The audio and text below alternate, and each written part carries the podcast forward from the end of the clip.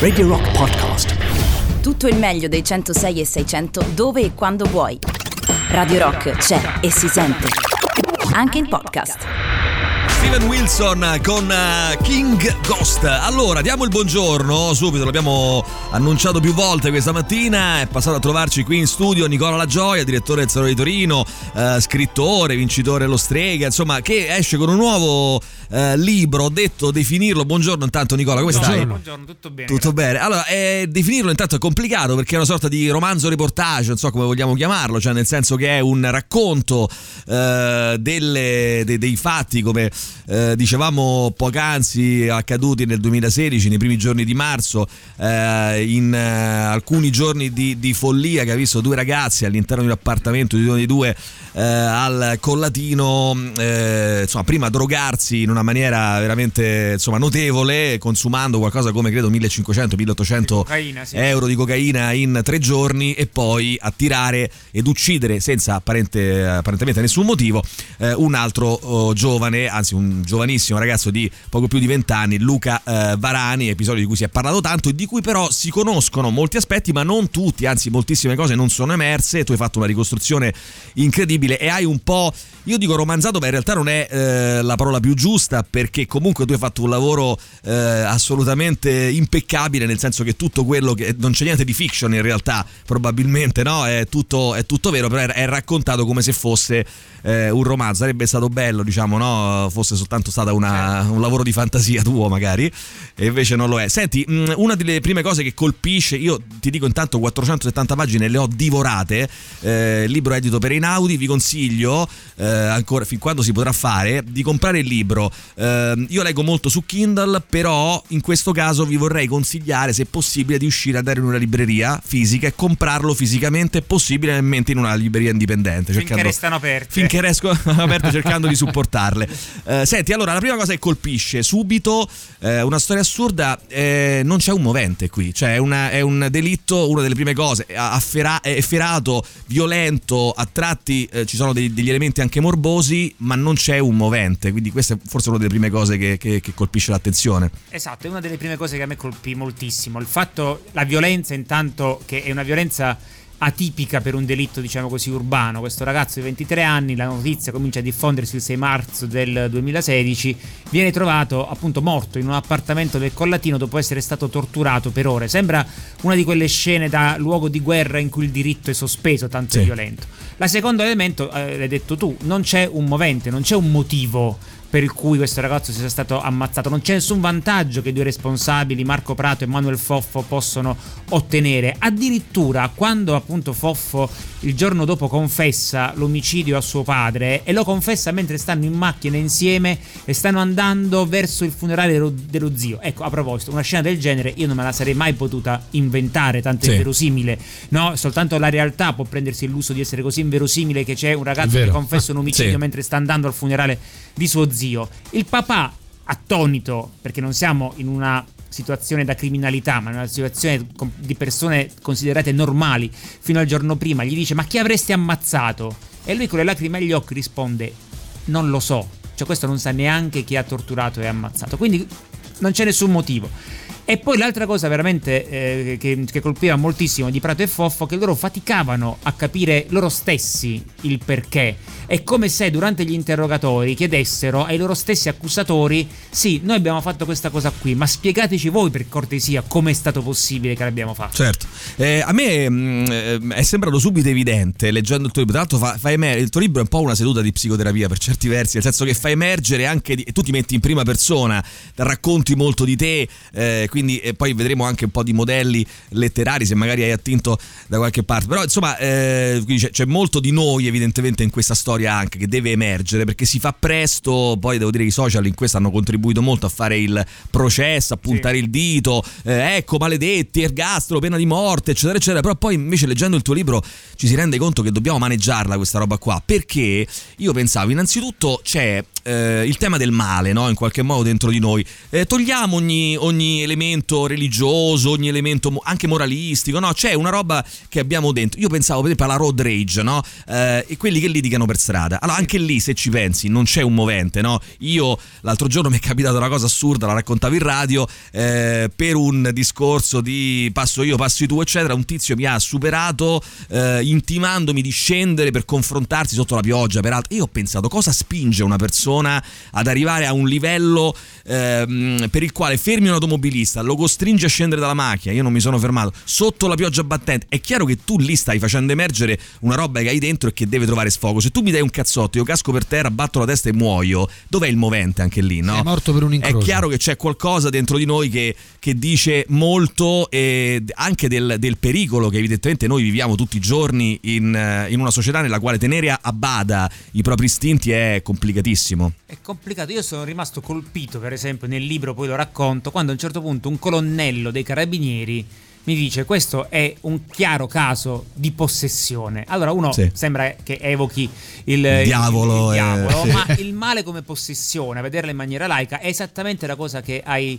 hai detto tu. Cioè quando litighiamo per strada o quando ci sono proprio i violenti litigi con un familiare, con la nostra moglie, con il nostro marito, con la nostra ragazza, con il nostro amico, noi a un certo punto non riusciamo più a dominarci. È come se ci fosse veramente una forza circolare che ci porta a essere sempre più incazzati e sul limite della violenza. Tanto è vero che poi dobbiamo interrompere quella roba lì uscendo dalla stanza o mettendoci a Sì. fare altro. Oppure questa cosa si vede anche.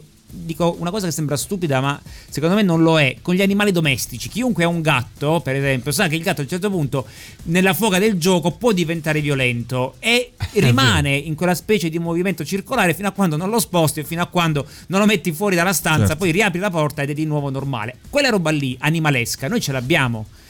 La civiltà dovrebbe essere una continua emancipazione dello stato di natura che però poi ci richiama sempre a sé quando noi pensiamo di essercelo portato eh, lontano. Quindi la violenza come possessione è una cosa che, che fa parte di noi e in alcuni casi drammatici, tragici, esplode come nel caso della morte. Tra l'altro tu non voglio fare eh, spo- eh, adesso sembra strano dire spoiler di un libro che parla di un evento di cronaca, però ci sono tante cose da scoprire. Tra l'altro spoiler su delle cose che tu racconti di te, eh, molto anche molto personali, ma ehm, per dire una roba che ha, risuonato in me nel senso che chiunque secondo me ha 20 anni, 18, 17, 25, eh, poi ognuno no, è colloca- col- colloca il suo baricentro in un'età forse diversa, eh, ha fatto e si è posto in situazioni potenzialmente molto pericolose, molto rischiose che per una serie magari di, di coincidenze fortuite e fortunate non hanno dato luogo a delle tragedie, cioè chi è che se- non si è messo in macchina qualche volta sotto effetto di alcol o di droghe eh, e ha rischiato di ficcare sotto persone completamente innocenti. Quindi il tuo libro fa anche molto riflettere, senza voler ovviamente togliere nulla alla responsabilità dei Certo. due giovani, dei due ragazzi, eh, Manuel Foff e Marco Prato, che hanno commesso l'omicidio, però fa riflettere anche molto su quanto ehm, eh, il, il- il rischio sia in ognuno di noi e quanto vicini ci andiamo certe volte e quanto qua- in qualche modo fortunati siamo a scamparne, Nicola. No, ogni adulto, secondo me, o quasi ogni adulto, sfogliando l'album dei ricordi, a un certo punto, tro- ritrovandosi davanti ai suoi 20 anni, ai suoi 18 anni, ai suoi 25 anni, sorpreso, rida- ridendo perché l'ha scampata, dice: Ma come avevo fatto quella volta a ficcarmi in quel, gu- in quel guaio? Quella volta che ci siamo messi al volante a 18-19 anni, ubriachi uscendo da una festa, cosa sarebbe successo se avessimo messo sotto una persona e l'avessimo ammazzata? Eh già, Quindi sì. senza bisogno di entrare nel cono d'ombra così profondo in cui entrano Foffo e Prato. All'inizio, ecco, altra cosa che a me colpì mh, insomma, in maniera molto forte in questo caso, all'inizio, quando le cose non erano ancora molto chiare, qualche cronista, ne parlavamo anche prima, evocò il massacro del Circeo, sì. no? Il fattaccio agli anni 70 intervenne anche Pasolini, perché evocarono il massacro del Circeo? Perché lì c'era una differenza di classi sociali, e c'è anche qui, Esatto. perché Prato fa parte della buona borghesia progressista cattolica romana, Foffo figlio di commercianti, Varani la vittima è figlio di ambulanti della storta. Ma le analogie qui iniziano e qui finiscono, perché mentre i massacratori del Circeo, Ghira, Izzo e compagnia varia erano ben determinati nel compimento e nella pianificazione dell'azione malvagia, a questi due invece, a Prato e a Foffo, se gli avessero detto una settimana prima, tu fra una settimana ti troverai in galera dopo aver massacrato un altro essere umano in quel modo lì, avrebbero pensato a un film di fantascienza. E loro stessi, cioè mentre c'è un elemento nicciano quasi no? In- nel massacro del Circeo, Sì. no? un delirio di onnipotenza, qui c'è proprio invece un delirio di impotenza. Cioè loro è, quando, è come se si sentissero soverchiati da una forza superiore, cioè non riescono i, i, sì. i, i, concetti basici, cioè di libero arbitrio, di assunzione di responsabilità, di riconoscimento della colpa e a quel punto puoi decidere se costituirti o dartela a gambe, quindi altra scelta, in loro è, è crollato.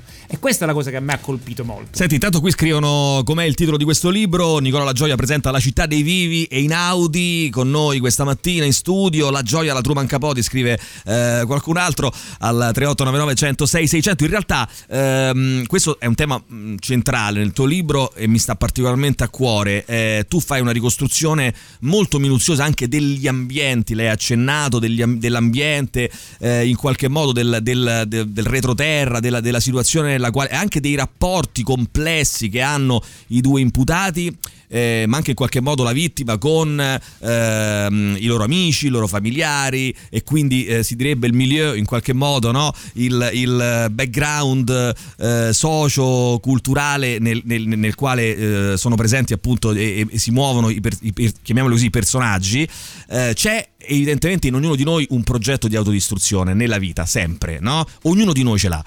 E quindi mi viene da dire anche, eh, so che non è molto popolare, mi viene da dire anche Luca Varani evidentemente ha messo in campo delle, oh, non che se lo meritasse, non che fosse giusto, però delle azioni potenzialmente autodistruttive in, in un certo modo. I, questi due ragazzi lo hanno fatto eh, in maniera eh, deflagrante qua, eh, quanto, credo molto, ma insomma ha contribuito il contesto nel quale si sono mossi i personaggi. Penso per esempio eh, emerge molto bene il rapporto fra, fra Foffo eh, e suo padre, il rapporto fra Marco pa- eh, Prato e la madre. Sì. Ehm, insomma, gioca un ruolo molto, molto importante il contesto, sì. credo. Ci sono tutta una serie di elementi no, che hanno contribuito, che hanno tramato no, affinché poi succedesse questa tragedia qui. Tutti quanti sono importanti, nessuno è sufficiente da solo. Cioè, sì. Eh, Manuel Foffo si sentiva un un po' la pecora nera della famiglia, riteneva che suo padre avesse preferito suo fratello a lui, eh, che fosse stato estromesso dagli affari di famiglia, quindi voleva riscattarsi attraverso lavorando ad un'app che secondo lui in maniera poi velleitaria l'avrebbe reso ricco e così avrebbe dimostrato a suo padre di valere qualcosa. Marco Prato a sua volta era un personaggio, poi si è suicidato, quindi qui a tragedia si aggiunge tragedia, si è ammazzato in carcere, eh, era un personaggio sopra le righe, camaleontico, istrionico, però insomma quell'istrionismo era tutto un modo, diceva lui, per coprire dei buchi affettivi che gli si erano aperti durante l'infanzia e l'adolescenza. Ora, se tutto questo può aver avuto un ruolo, però tutti quanti noi abbiamo avuto problemi con i nostri genitori, eh, li siamo dovuti affrancare, certo. abbiamo dovuto lottare. Stessa cosa la, la, droga. Questi si fanno appunto 1200-1300 euro di, di, cocaina in quattro giorni. Questo sicuramente la cocaina li ha resi li ha, mh, aggressivi come non sarebbero stati senza. Al tempo stesso, se, no, se bastasse pippare così tanta cocaina per ammazzare una persona, a Roma ci sarebbero 20.000 morti al giorno, e così a Milano, e così a Torino certo, e così certo. a Napoli, visto il consumo. Quindi c'è sempre qualcosa d'altro e la letteratura quel qualcosa d'altro senza mai spiegarlo in maniera definitiva cerca di indagarlo ecco perché qui come dire lo strumento dello, cioè gli strumenti dello scrittore sono un po' diversi da quelli che ne so dello storico dello psicologo del filosofo dell'antropologo o del, o del criminologo, diciamo così. Tra l'altro, qui ho un'altra domanda che voglio sì. farti, che aggancio a questa, che pure mi sta molto a cuore. Prima, però, vorrei ascoltare un po' di musica scelta da te, Nicola. Eh, quindi, con cosa eh, cominciamo? Io sono un figlio, diciamo così, degli anni 80 del sì. post-punk, quindi New Order, Age of Consent. Bene, ascoltiamola subito, New Order. Torniamo fra pochissimo a chiacchierare con Nicola La Gioia.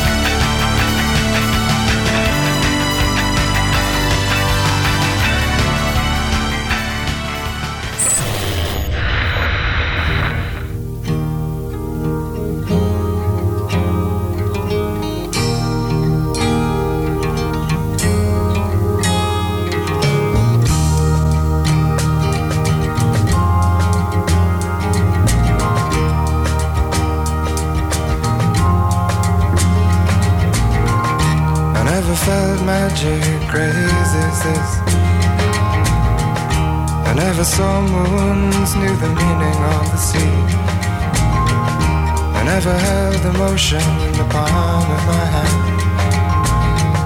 I felt sweet breezes in the top of a tree, but now you're here. Bright in my northern sky.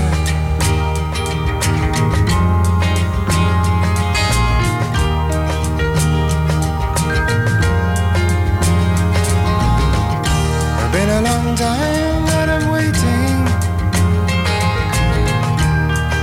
a long time that I'm blown. It's been a long time that I've wandered. But through the people I have known. Oh, if you would and you could. Straighten my new mind's eye.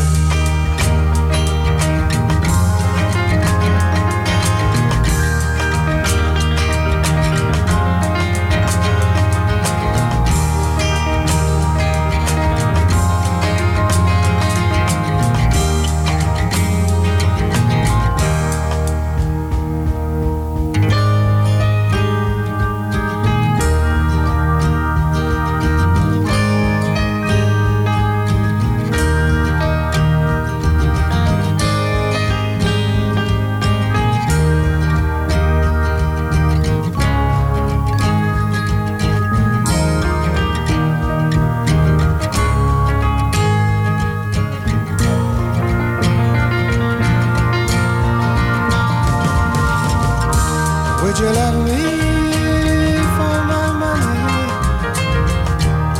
Would you love me for my head? Would you love me through the winter? Would you love me till I'm dead? Oh, if you would and you could, come blow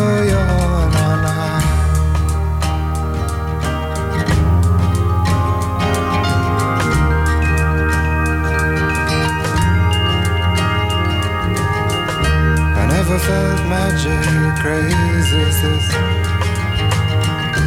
I never saw moons, knew the meaning of the sea. I never held emotion in the palm of my hand. I felt sweet breezes in the top of a tree, but now you're here. Bright in my northern sky.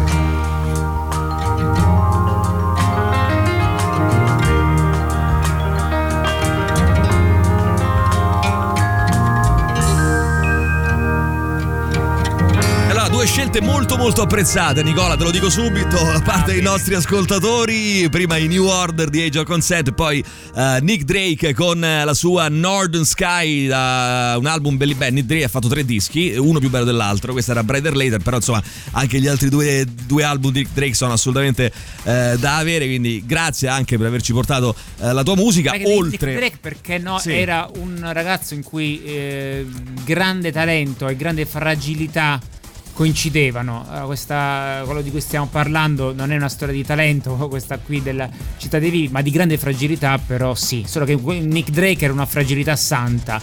Qui è una fragilità colpevole nel caso degli assassini di. Eh, stiamo parlando, Nicola, oltre alla musica scelta da lui, ci ha portato il suo, il suo libro, La città dei vivi, edito da Inaudi. Eh, Nicola, io beh, mi ero fermato un attimo su un, ci eravamo fermati un attimo sul tema eh, così del borderline in qualche modo, no? Del, eh, dell'abisso dentro il quale è un attimo finirci. Per esempio, se tu pensi anche al tema del suicidio, ehm, c'è Marco Prato che si suicida in carcere e scrive una lettera. Tra l'altro, Marco Prato è anche personaggio in qualche modo anche, anche affascinante possiamo dire. Cioè un personaggio ehm, con, con, eh, una sua insomma, struttura. Non, non è un, no, uno- una persona sicuramente molto intelligente. Lascia una lettera in cui dice il suicidio è una malattia. Eh, è la fine della malattia sostanzialmente. Ehm, a volte anche il suicidio è questione eh, di, di attimi, cioè nel senso quante volte molti di noi sono trovati in situazioni potenzialmente pericolose che avrebbero potuto mettere eh, in pericolo, oltre all'incolumità degli altri, anche la nostra. Quindi a volte è tutto quanto eh, giocato su, mh, su degli attimi. Però ti volevo domandare, eh, io ho letto per esempio il libro eh, Tabula Rasa di Steven Pinker, eh, insomma che è un, un, diciamo, un neurologo americano importante, lui sostanzialmente dice eh, tutte le nostre scelte sono regolate sostanzialmente dal DNA, no? quindi c'è una piccolissima parte eh, che è so, 15-20% è eh, famiglia, educazione, contesto, eh, storia personale, ma il resto è tutto DNA. Allora ti volevo domandare, ma non è, perché poi ragionavo su questo, non è che poi forse eh, la storia, quello che differenzia noi eh, da chi invece poi ce le ha avute queste cadute, eh, non è solo la fortuna, ma è anche la predisposizione proprio innata. Allora, questo è un argomento super affascinante no? che è tirato in ballo. Infatti, ci sono molti avvocati. Io poi, appunto, questo, questo viaggio che ho fatto, sono stato per quattro anni a fare ricerche a Roma e ho avuto a che fare veramente con la gente più varia. Veramente sono passato dagli spacciatori ai travestiti, ai carabinieri, ai neurologi, ai senatori della Repubblica. Certo. I neurologi e gli avvocati, no, molti avvocati eh, spingono per esempio sulle neuroscienze, cioè dicono fra qualche anno col progresso delle neuroscienze noi avremo molte armi in più per scagionare gli imputati di cui ci occupiamo perché eh, le, le, le, neuroscienze dimostrano questa cosa che tu dicevi, cioè che tutta una serie di, eh, di azioni che noi facciamo sono il frutto di, eh, della chimica fondamentalmente sì. del, del, DNA. Contro questa versione però, perché veramente la questione è, è assai complessa, uno potrebbe scagliare però la fisica eh, quantistica. Sì. Nell'ultimo libro di Carlo Rovelli, che è Helgoland, per esempio, Helgoland. si racconta questa cosa qua, che praticamente come la fisica quantistica demolisca il meccanicismo settecentesco, cioè i quanti, le particelle elementari, di cui poi è fatto anche il nostro cervello, quindi se tu vai ancora più a fondo arrivi là, le certo. particelle elementari sono talmente imprevedibili, tant'è vero che tu non puoi determinarne dove si troveranno, cioè li puoi determinare soltanto secondo un concetto di probabilità, che se tu pure avessi, dice Rovelli, tutti gli elementi, cioè tutto, tutta la posizione di tutte le microparticelle che compongono, facciamo finta anche soltanto questa stanza, che sono miliardi di miliardi, tu comunque non potresti comunque prevedere quello che accadrà cioè, puoi prevederlo a larga scala. Ci sono due, due, treni che si stanno per scontrare. I due treni non lo sanno, lo sai tu che li guardi dall'alto perché hai un punto di vista che loro non hanno, come macrofisica. Ma come micro, microfisica non puoi predeterminare quello che accadrà. Quindi, comunque, il futuro non è scritto. Ecco, questo dice Rovelli. Certo. E quindi il libero arbitrio esiste ancora. Certo, poi ci sono tutta una serie di condizioni, cioè chi ha fame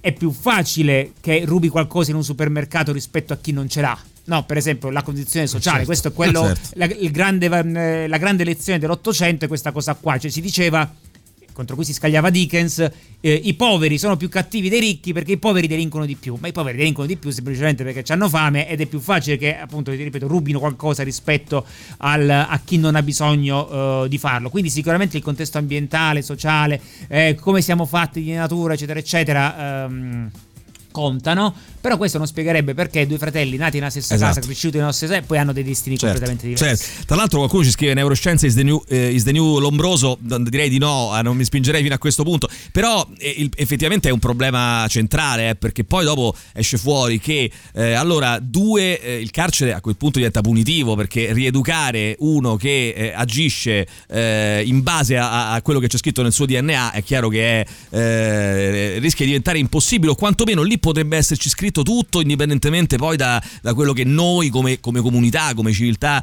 come insieme di persone decidono di fare eh, per, um, per, loro. Senti, quale personaggio, io dico personaggio perché sì, diventano nel tuo libro dei personaggi, evidentemente queste, queste persone ti ha eh, più colpito, perché io prima ricordavo Marco Prato, mh, mm, insomma, che è una persona sicuramente, che è stata una persona sicuramente, eh, ripeto, per certi versi affascinante nella, comunque nel, in questo lato oscuro che ognuno di noi ha eh, che lui era molto evidente. Però a me è intrigato molto Manuel Foffo perché di lui si sa molto poco. In realtà anche cercandolo su immagini escono fuori poche immagini, pochissime dichiarazioni, cioè poche dichiarazioni, eh, un profilo anche molto complesso secondo me. Non so, l'ho trovato eh, intrigante. Tu a quale personaggio sei rimasto più legato? Beh, Mar- ehm, Manuel Foffo per esempio è uno che in maniera esasperata c'è cioè tutta una serie di, di tratti, di caratteristiche che io posso ritrovare anche in me, cioè nel senso lui è, come dicevo, frustrato, sente sempre l'alito del fallimento sul collo, cerca sempre di emanciparsi e non ci riesce, cerca sempre di volere chi non è, di diventare chi non riesce, cioè questa cosa qua l'abbiamo provata tutti quanti, un senso di, inadegu- di inadeguatezza rispetto al mondo, ce la farò a fare quello che mi sono prefisso di fare, eh, fallirò in questo mio intento, in lui questa cosa è patologica perché non, non ce la fa mai. E quindi questa, eh, se non fosse un assassino proveresti appunto una, una, compassione diversa da quella che provi. Però, e questa è la cosa, secondo me, eh, l'arma che ha la letteratura, sono tutti quanti esseri umani, anche se sono colpevoli. Cioè, eh, questa cosa qui che spesso il giornalista o il politico non riesce a, eh, a, contemplare, soprattutto appunto il discorso politico, soprattutto il discorso eh, che facciamo sui social, dove è sempre pollice alto, pollice verso, colpevole, innocente, santo, eh, questa cosa qua in letteratura non esiste. E la cosa, per esempio, che fa onore al papà di Luca Varani, che quando appunto molte volte giustamente eh, aveva, partiva per delle invettive, difficilmente lui lui ha definito Foffo e Prato dei mostri, ha detto si sono comportati come dei mostri, che è diverso, hanno saltato il fosso ma è qua che devono tornare, cioè sono comunque esseri umani. Allora può un, uno, un essere umano provare, un'amica di, di, di, Prato per esempio al telefono mi ha detto tu non ci potrai mai entrare fino, a, fino, in fondo, perché io di Prato ho avuto soltanto, di Marco, ho avuto soltanto un'esperienza diciamo così buona, è sempre stato amorevole con me, questo lato qui sembrerebbe in conflitto col fatto che lui si è anche macchiato di un delitto orribile, ma in realtà le due cose convivono, perché noi siamo creature complesse, certo. ambigue, contraddittorie. Di questo, la, senza nulla togliere, ripeto, alle colpe delle persone, ma la letteratura questa cosa qua ne tiene conto. Tra l'altro, è prezioso secondo me. Eh, sì, siamo persone contraddittorie che, che eh, possono essere raccontate. Questa è una cosa che mi ha fatto sempre impazzire. Se tu chiedi un, un parere su di te a 10 persone diverse, otterrai probabilmente esatto. 7-8 pareri diversi. Cioè, è difficile che, che noi possi, possiamo risultare per tutti eh, monolitici, no? univoci. Eh, tu scrivi nel tuo libro: eh, bisognerebbe amare la vittima senza bisogno di sapere nulla di lei. Bisognerebbe sapere molto del carnefice per, per per capire che la distanza che ci separa da lui è minore di quanto crediamo. Questo secondo movimento si impara, è frutto di un'educazione, il primo è assai più misterioso.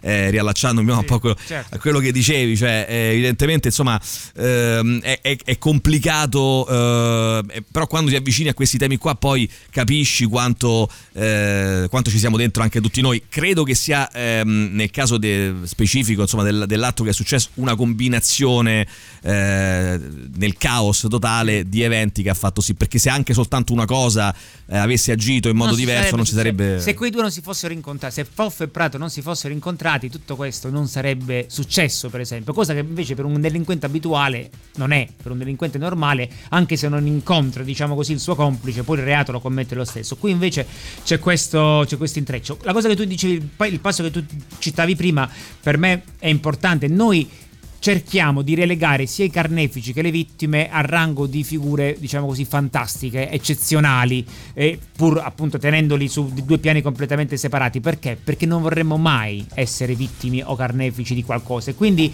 li allontaniamo, no? cerchiamo di, di, di, far finta che siano che appartengono a una razza diversa dalla nostra e invece siamo nella stessa barca. Questa è la, come dire, la, la verità. Sì.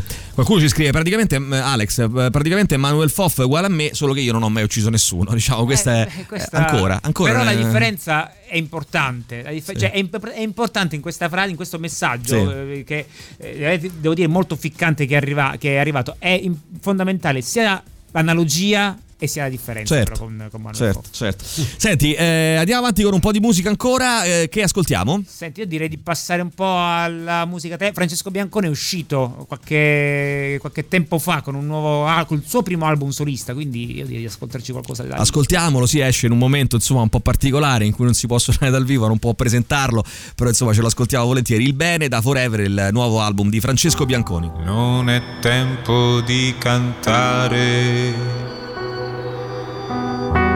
alterare la realtà. Però anche Schopenhauer scrisse di felicità. I paraggi della morte i condoni e le amnistie hanno spinto a disprezzare troppe cose intorno a me. E tra canna una birretta presa nel bazar indiano, mentre penso a quanto inutile sia diventato parlare ancora di umana comunità.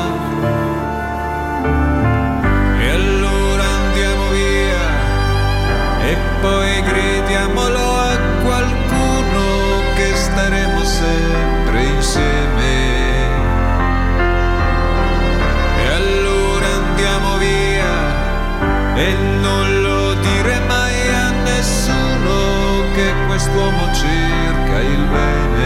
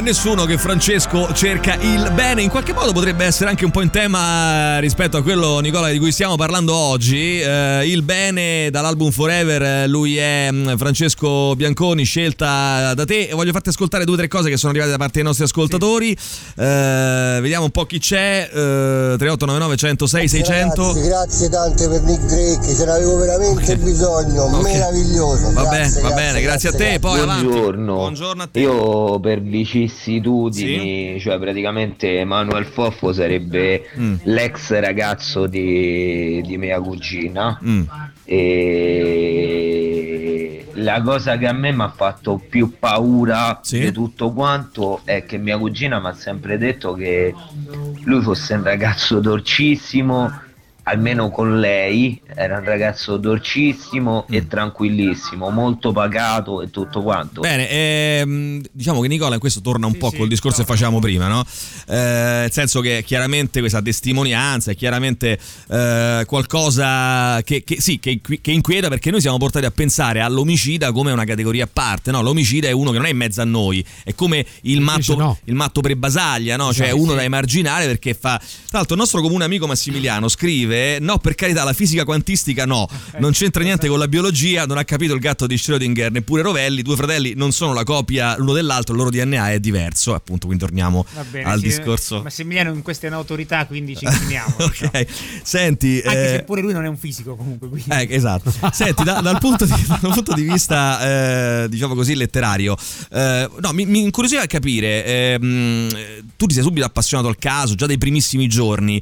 Ehm, il libro ha subito preso, diciamo, questa forma nella tua testa, oppure è una roba, eh, una informe alla quale hai cominciato a lavorare piano piano e che poi eh, ti ha portato a scrivere questo libro? Allora, questo libro in realtà ha due momenti per me importanti, due periodi. Cioè il primo, quello in cui io andavo in giro per Roma in cerca di notizie, persone da incontrare, documenti, e quello è stato forse il periodo più immersivo. Io proprio questa storia la sentivo talmente forte proprio dentro di me che ero come, come in trance. Tant'è vero che poi sono riuscito a guadagnarmi la fiducia di tutta una serie di persone che hanno accettato, diciamo così, di, di parlare con me, di, di darmi informazioni, di darmi indirizzi di altre persone con cui poi ho parlato. Quindi questo era come se, mi, come se fo- ce lo stavo talmente dentro che ormai era diventata la mia dimensione come stare proprio nel fondo di un, so, di un lago abbastanza freddo.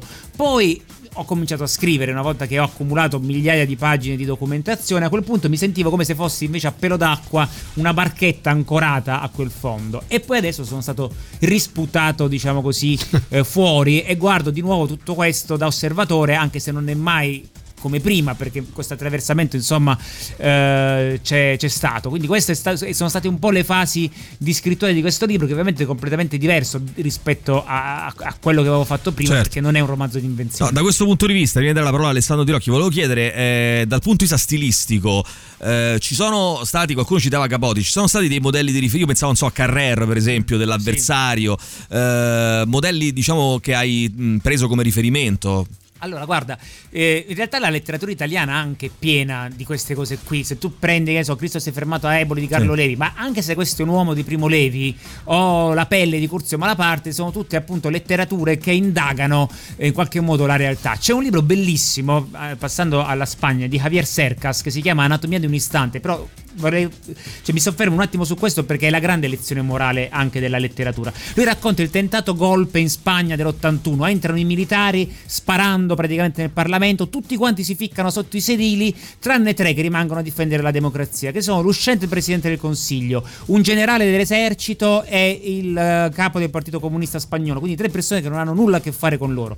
Ehm, Xercas si concentra sul primo, cioè sul primo ministro, che è colui contro cui fanno il golpe, che è quello che ha smantellato il franchismo in Spagna, quindi un eroe della patria. E come è diventato un eroe della patria? Essendo duro e puro? No. Questo è un personaggio volta gabbana che fa mille intrighi, inclina al compromesso, eh, volta, cioè che, che camaleontico, che proprio grazie al camaleontismo, al compromesso e a tutta una serie di trucchetti è riuscito a regalare alla Spagna la democrazia. Quindi l'eroe moderno forse non è quello che va dritto contro un muro e si schianta e non ottiene una mazza, ma quello insomma è solo la, solo la letteratura può dare queste grandi, diciamo così, lezioni morali. Che diciamo porta a casa il risultato in qualche modo, no? Che Sì, ottiene il. in maniera molto più umana. Noi oggi viviamo in un mondo in cui appunto è tutto bianco e tutto quanto nero, in cui appunto oh, sei una merda o sei un eroe e così via. E invece la lezione della letteratura Mm. è che stiamo tutti quanti, non siamo tutti uguali ovviamente.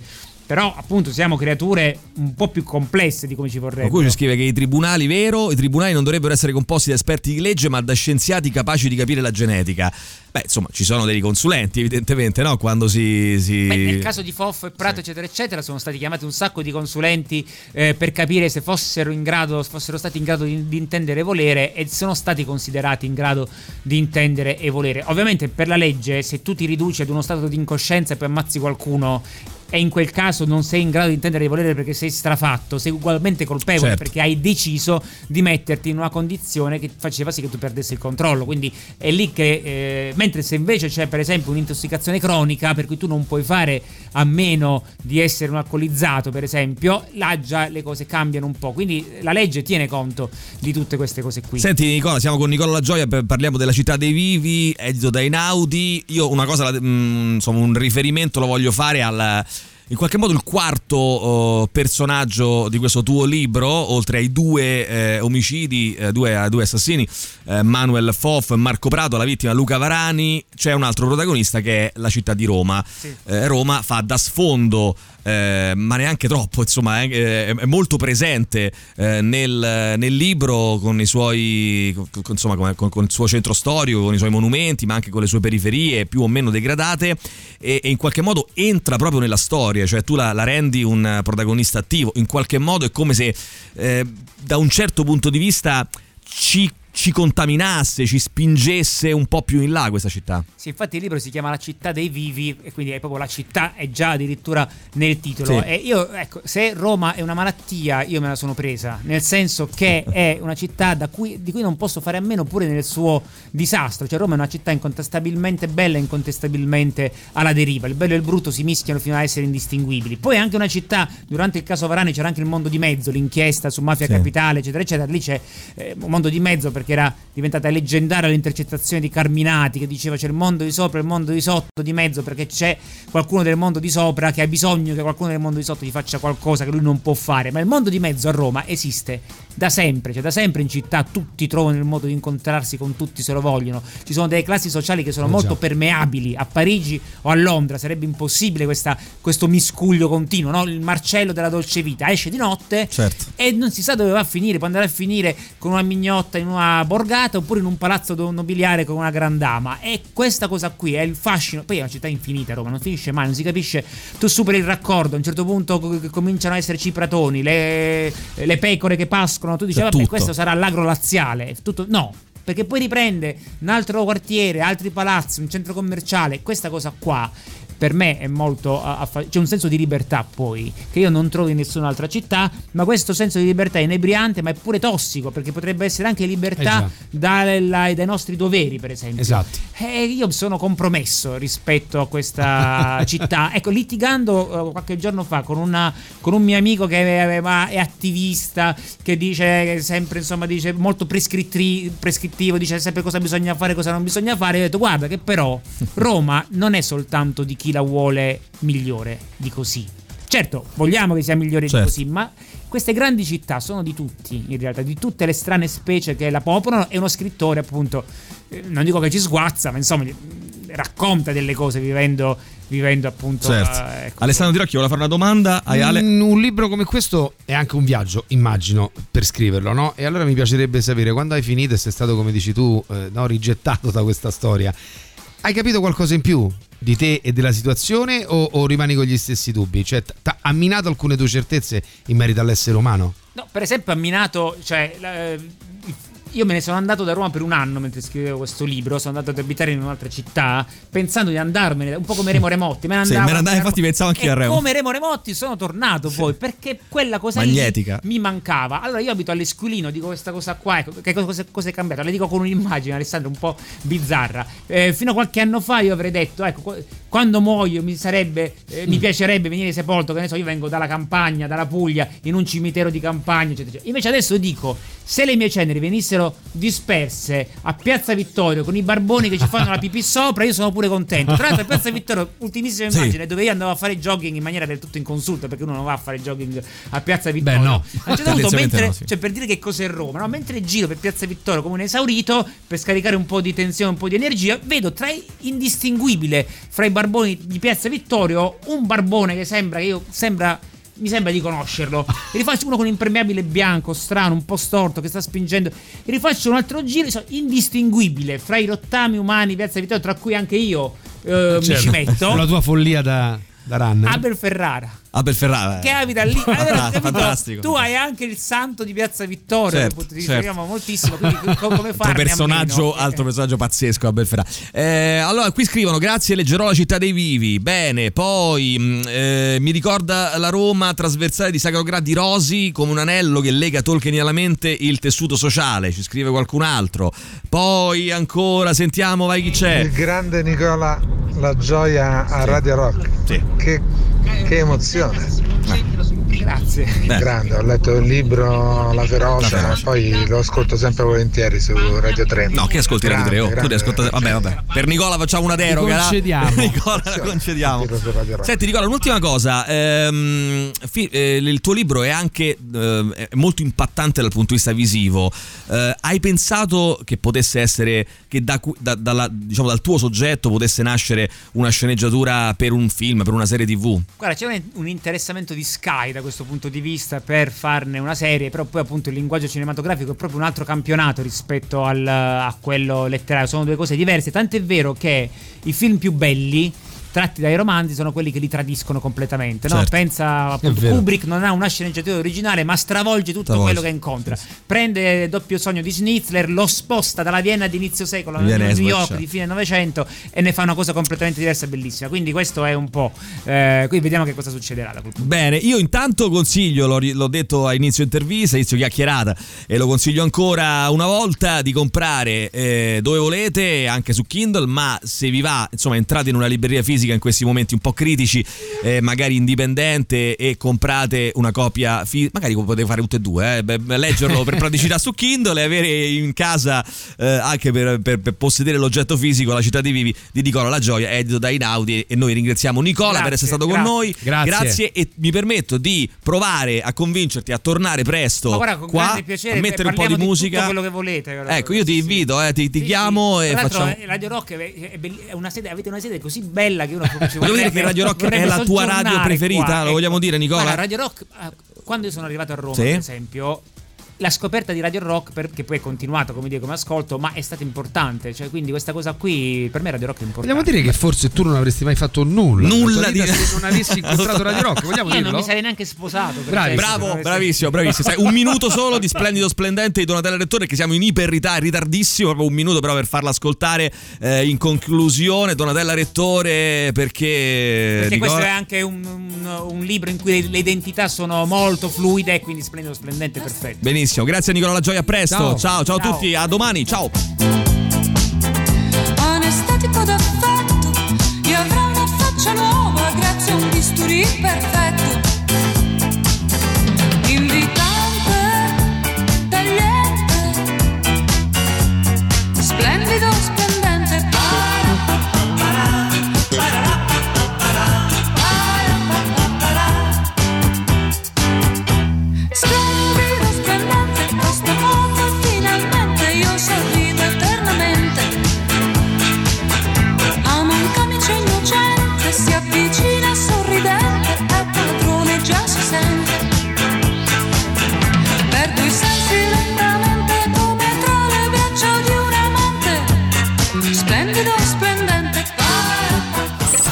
Radio Rock Podcast. Tutto il meglio dei 106 e 600 dove e quando vuoi. Radio Rock c'è e si sente. Anche in podcast.